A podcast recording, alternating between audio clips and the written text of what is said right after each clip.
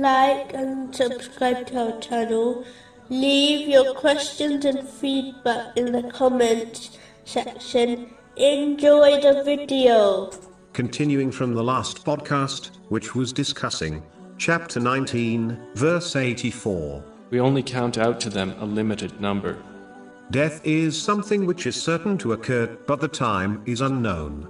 So it therefore makes sense that a Muslim who believes in the hereafter prioritizes preparing for it over preparing for things which might not occur, such as marriage, children, or their retirement. It is a strange how many Muslims have adopted the opposite mentality, even though they testify that the world is temporary and uncertain, whereas the hereafter is permanent, and they are certain to reach it. The verse mentioned earlier clearly reminds Muslims that no matter how one behaves, they will be judged regarding their deeds. A Muslim should not be fooled into believing that they can and will prepare for the hereafter in the future, as this attitude only causes one to delay further until their death occurs, and they leave this world with regrets, which will not aid them.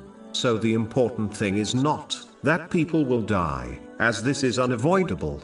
But the key is acting in such a way that one is fully prepared for it. The only way to prepare for it correctly is by acting on the teachings of Islam, namely, fulfilling the commands of Allah, the Exalted, refraining from His prohibitions, and being patient with destiny. This is only possible when one prioritizes preparing for the hereafter over preparing for things which might not occur.